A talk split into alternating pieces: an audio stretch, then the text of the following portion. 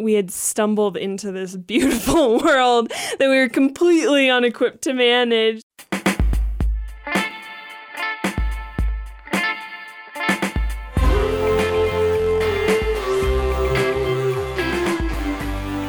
From Wyoming Public Media, this is Human Nature real stories where humans and our habitat meet. I'm Caroline Ballard. We're busy making new shows and also taking a little break to enjoy Thanksgiving, so we thought we'd bring you a story we first ran a year ago. If you want to add to the holiday cheer, you can give us a little gift. Tell one friend about your favorite episode and show them how they can listen to human nature. Easy, right? And speaking of gifts, if you make a donation to help us produce the show, we'll send you a snazzy and very soft, I can speak from experience, t shirt. Just click on donate at humannaturepodcast.org. In this episode, we'll hear from an outdoorsy woman who found that she had more to learn about the wilderness. Sophie May grew up in Alaska in a 20 foot by 20 foot cabin her parents built. I would hook all of my stuffed animals up to a line and have my parents drag me on my scooter behind this like team of unicorns and stuffed St. Bernards around the wood stove and I would mush them and it was awesome. Sophie's inspiration was her dog sled racing dad. He raced the Iditarod and Yukon Quest. I went to school in Fairbanks, so that was pretty normal part. I was like this grubby kid from the outside of town, or at least that's how I envisioned myself as. Like I didn't feel like I really fit in, and um, like we would come to my house on field trips because my dad had the sled dog, so he would like hook the dog team up, and we would take kids on laps around the neighborhood neighborhood loosely defined, of course. And so in the winter, you could hook the dog team up and head straight down onto the river, and then you have access to this plethora of trails. So, like each Christmas, we would go out and get this scraggly Charlie Brown black spruce Christmas tree from some slough up the river with the dog team. And that was always pretty magical, right? So, since you lived in such a small cabin, did you have a bathroom? We had an outhouse. It was like the scariest 200 feet you would ever walk as like a six year old in the middle of winter. 200 feet maybe it wasn't 200 feet, but it was not close to the house. And it was on this little wooded trail. And um, one of my worst fears ever are moose, right? And the only thing worse than a moose during the daytime is a moose in the nighttime because you can't see them and they're so quiet. Um, so I was always so scared that I was going to come around a corner and there would be this moose standing there between me and the bathroom. With that kind of upbringing, which, by the way, she says isn't that unusual in Alaska, I assumed Sophie was a seasoned wilderness type. I even met her on a camping trip. But as much time as she'd spent in her backyard, she didn't have much experience in the back country. So the summer after her freshman year of college, she decided it was time for her first backpacking trip. I hadn't really done this, but it seemed like it was something that I should do as somebody that was from Alaska and identified so strongly with being an Alaskan. And I called a couple of my friends from high school up and I was like, okay, we're gonna do this trip and it's gonna be awesome. It's 27 miles one way. We're not gonna run a shuttle, so we're gonna go there and back, and we can do it in like three days. I'm sure my mom was super worried. I'm sure that she was, you know, sweating by the phone. Sophie's destination, the Chugach National Forest in central Alaska you're looking at this pretty temperate climate. It's like big trees, huge mountains, tons of glaciers, and it can also be quite remote. And we knew there were going to be a lot of bears, so we brought one can of bear spray.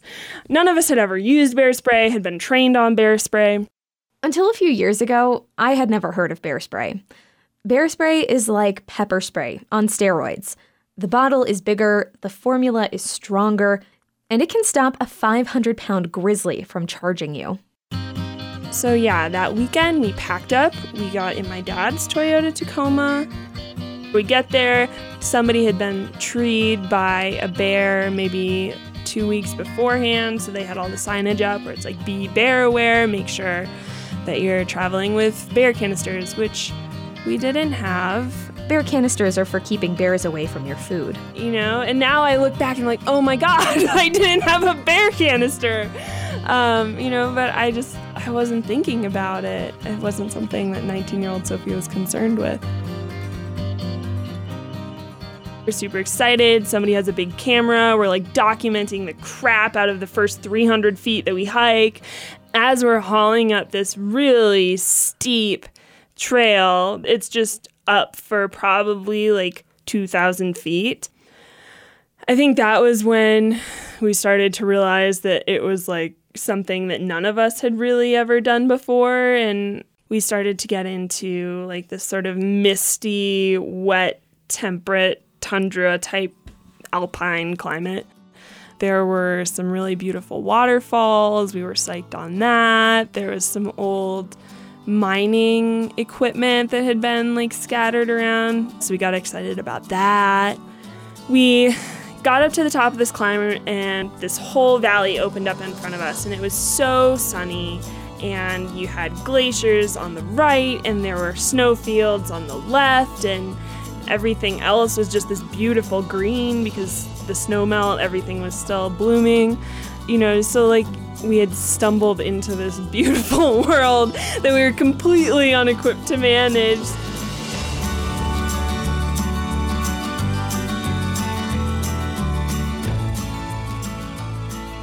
we didn't have the appropriate gear to be crossing snow fields, um, but we did, and we did it in one piece, which was great.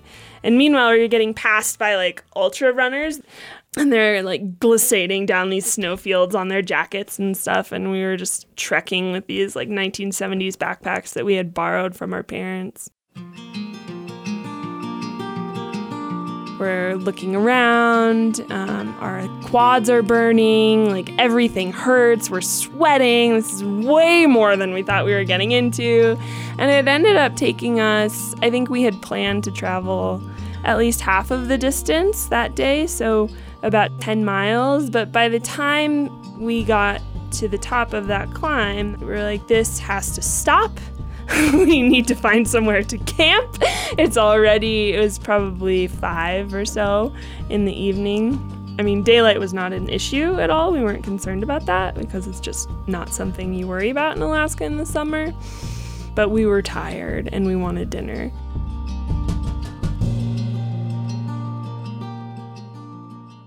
So we got down into this valley and we set up camp and we had dinner. We didn't cook anything because we hadn't thought about how to actually cook things. So we had like packed sandwiches or something kind of depressing like that. So we had our dinner sandwiches and everybody like crawled into the tent and got cozy and read their book or whatever. Fell asleep. Beautiful sound of a trickling creek nearby. It was great, right?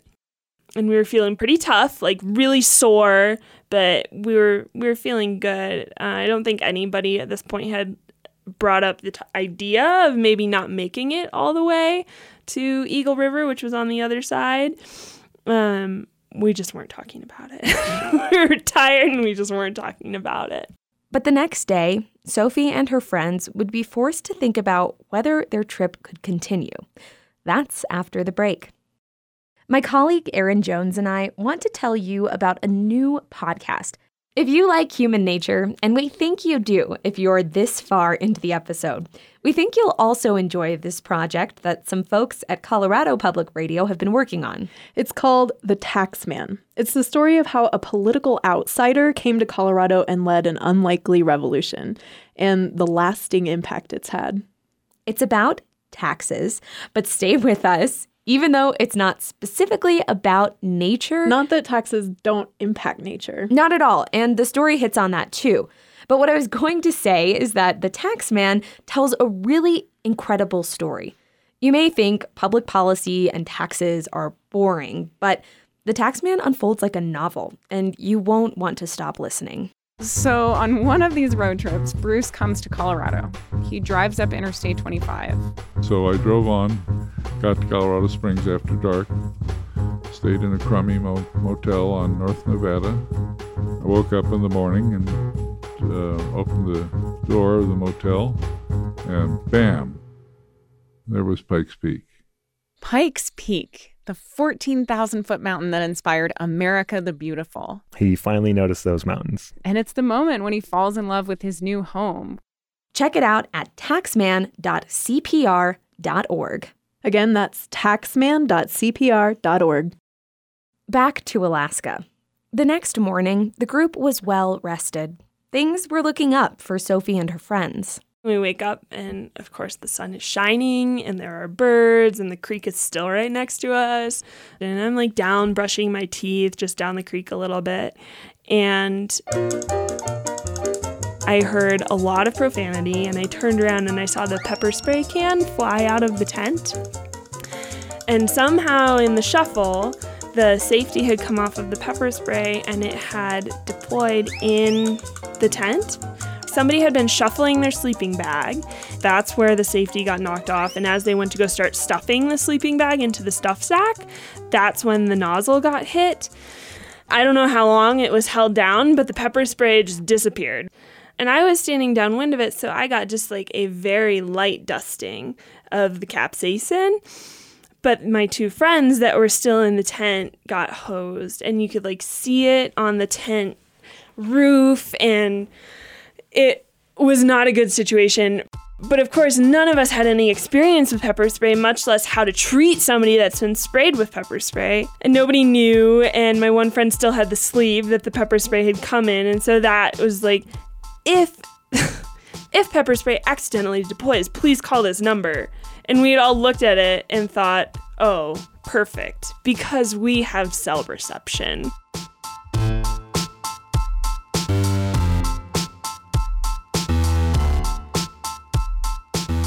So we're worried about that and they're putting water on it. And of course, that's like the first thing that you're not supposed to do is put any water on it. But you know, you just want it off yeah, they're trying to manage their situation. At this point in my life, I wasn't very good at empathizing, so I was just like, thank God I did not get hosed, right? And I'm trying to manage things as everything is just kind of falling apart in front of us. And I look up on this hillside, and probably 1,500 feet above us, because we were camped right at the base of this mountain, there's a sow and two black bear cubs coming down and right behind my fear of moose is a fear of bears.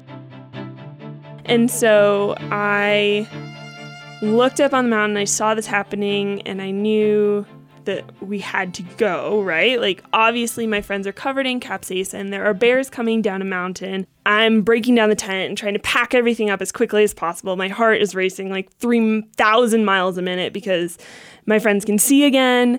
They're walking, and I know that we have to go. So we managed to get everything packed up. Still see the bears just kind of moseying. They weren't like charging, but it was a sow with two cubs, and that's something you really don't want to meddle with. That's not good juju at all. We had no bear spray. So we knew that we had to get up out of this valley, which was probably I mean, it was probably a 1500 foot climb, but there were snowfields, and now my friends are covered in pepper spray. And so as we started to hike out, of course, their pores open up, they start to sweat, the capsaicin leaches into their skin, they're burning all over again, and it's just as bad. So it's just this disaster. Did the profanity continue all the way to the car? Oh my god, yes. Are you kidding me? We were all we were young, we weren't with our parents, we were covered in capsaicin. Of course, we were swearing left and right. Because what else do you do at that point? You're just totally out of other expressions.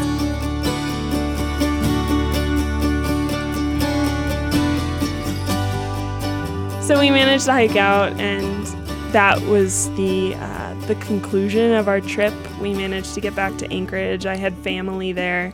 We got them in the shower, which again was a stupid idea because their pores opened back up and we should have just bathed them in whole milk. That would have helped to mitigate some of their pain. So that was the tale of my failed misadventure. of course, if Sophie had been coated in bear spray like her friends, she might remember the trip differently. But even though the grand backpacking trip was cut short, it gave Sophie a taste of something yeah, I think had I been sprayed with pepper spray, maybe, you know, my interests in career would have not gone the direction that they have. And that trip, I think, really really cemented my interest in becoming more independent outside. Like, I feel like so much of this is personality that this turned you on to being in the outdoors. Whereas for someone else, that would be like, that's the last time I ever went camping. Because of my experience as a child, not being outside wasn't an option for me. So when this happened, when I watched my two friends get sprayed with pepper spray and there are bears and there's this glacier and then there's this ice field and I don't know if the car is going to start, I wanted to be able to do that again, but with the certainty that things would work out. While it was kind of traumatic, I was so happy. I have this picture on my wall that it's still on my wall. It's been so long since that happened. But it's a picture of me in front of this glacier, just smiling, stupid happy. Like I was so excited. My smile was just a mile wide um, From this trip. A from picture. that trip. Yeah, and I think that was when I really fell in love with the mountains. And there's there's this feeling of being totally exposed when you know that you're somewhere as big as Alaska, right? And it it just kind of settles into your gut and you realize that this is the feeling of being somewhere so massive and so remote.